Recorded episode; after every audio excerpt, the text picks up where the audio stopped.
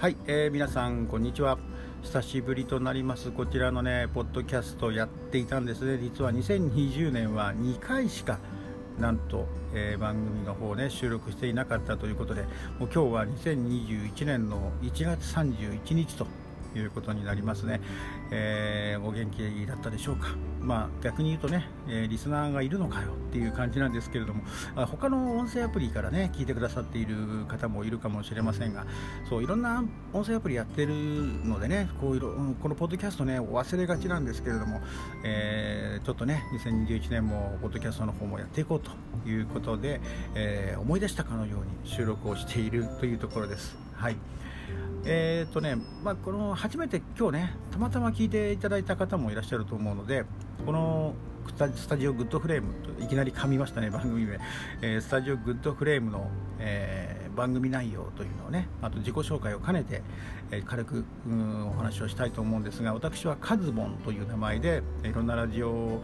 アプリね音声アプリをやっているんですけれども、はい、もうどれがメインって言われるとですね特にない 特にないんですけど、あのー、結構ね音声アプリ好きというかね、うん、新しい音声アプリが出るともう興味津々でですねすぐに始めてしまうというね、えー、そんな感じ、まあ、最近もね音声アプリというかあの音声界隈ではですね今、えーと、クラブハウスかな？クラブハウスという、えー、音声 SNS 的なものがなんかね巷では流行っているようですけども私はまだやってませんよ、はい、あの招待ね受けてないのでやってませんけれどもね何かこう音声界隈が盛り上がってきているなと。まさに、えー、音声配信2.0みたいなそんなねあのなんかツイッターとかでも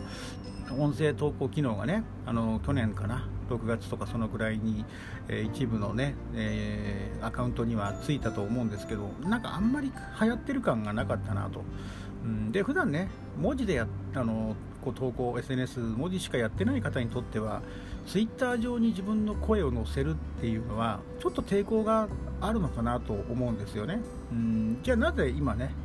まあ、なんて言うんだろうラジオアプリとかが音声界隈がねこう賑わっているのかっていうのはあのやっぱり音声をやりたい。自分の声で伝えたいっていう需要が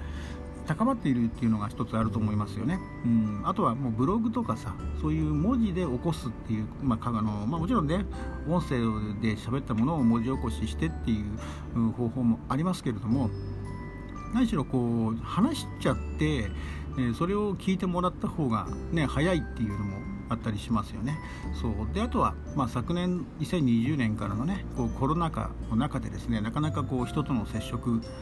がね難しくなってきていると。いうこともあって、えー、まあ、人とのねコミュニケーションツールとしての部分が大きいのかなと思いますよね。そのクラブハウス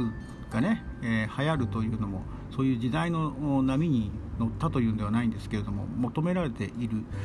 ことがですねようやくこう時代とマッチしたっていうのがそのクラブハウスなのかなとまだねあの広がり方誰でもすぐにできるというよりは招待を受けて招待してもらえないとそもそもねその、えー、そのアプリをに入れないというところがありますのでね、えー、まあ、どこまで、えー、今後盛り上がっていくのかなと。うん、あのもう若い方はね知らない方もいるかもしれませんがあの SNS の走りというとね、まあ、ツイッターもありますけれども、え、 mixi というねこうやはりお友達になるっていうところから始まる、まあ、マイミクなんて言葉もね流行ったんですけれども、えー、そしてその後ねこういろいろ Facebook こういう実名を使ってねあのいろいろとこう友達になっていく、まあ、リアルなつながりっていうのがメインなのかなと思うんですけれども、うんまあ、まあ他にもね SNS っていろいろこうありますけれども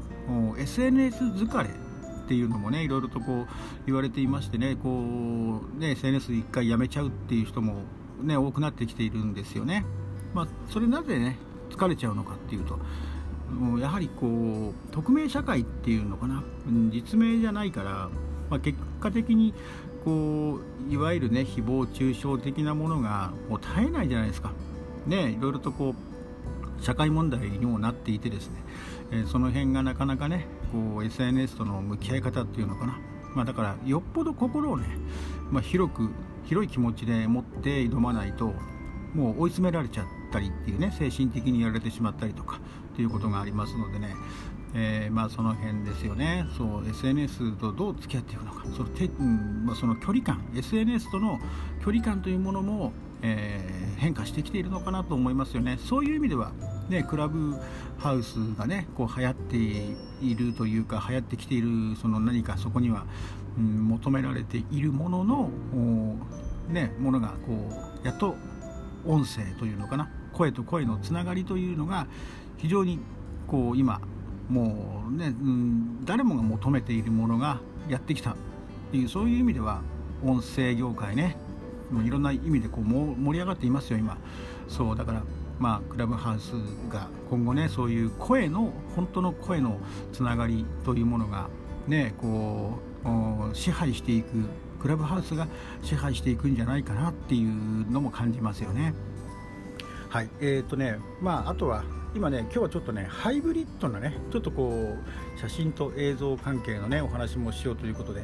えー、珍しく私カズボンとしてはハイブリッドな、えー、作業をしているんですね、えー、実はねこう、あのまあ、映像の仕事でね原版からのいわゆるコピーっていうんですけれどもあの複製をしているんですが、まあ、そこあの同時に5枚ね焼けるリプリケーターという機械で焼いてくれる機械があるんですが、まあ、それにセットして、えー、機械があとはやって焼いてくれるという形でもう一つは PC の方であの別の映像の方のね完成したものを、えーと、円盤に焼いているという、まあ、これもセットしてしまえばあの勝手にパソコンが焼いてくれるんですよね、うん、でもう一つ実はねその映像チェック別のあ別のじゃないなその別のお仕事の映像チェック仕上がりチェックを今しているという形でですね、まあ、3つのことをね同時にやっている、まあ、あの2つの仕事に関しては、ね、あの機械がやってくれるんですけれども、まあ、あまり普段はねマルチタスク的なハイブリッドな仕事というのは得意ではないんですけれどもね、あのまあ、なんかうん、今日はやってみようかなっていう感じでねそうだから、まあ、効率的にね仕事をするっていうのはね、まあ、これが会社組織にいたら求められるから、ね、常にこうハイブリッドでいかないと生き残れないっていうのがあるかもしれませんが、まあ、フリーランスというのはね、えー、自分でこう裁量できる仕事のね流れとかそういうものを自分の時間の中で消化していくという形なんでねまあ、どういう形が、えー、いいのかっていうのは人それぞれかなと思いますけれども。はい、えー、今回はね久しぶりの、えー、ポッドキャスト収録スタジオグッドフレームは今回はここまでということでまたね,、あのー、ね近々やっていきたいなと思っておりますのでまた次回、えー、よろしかったら遊びに来てくださいそれではここまでのお相手はカズボンでした。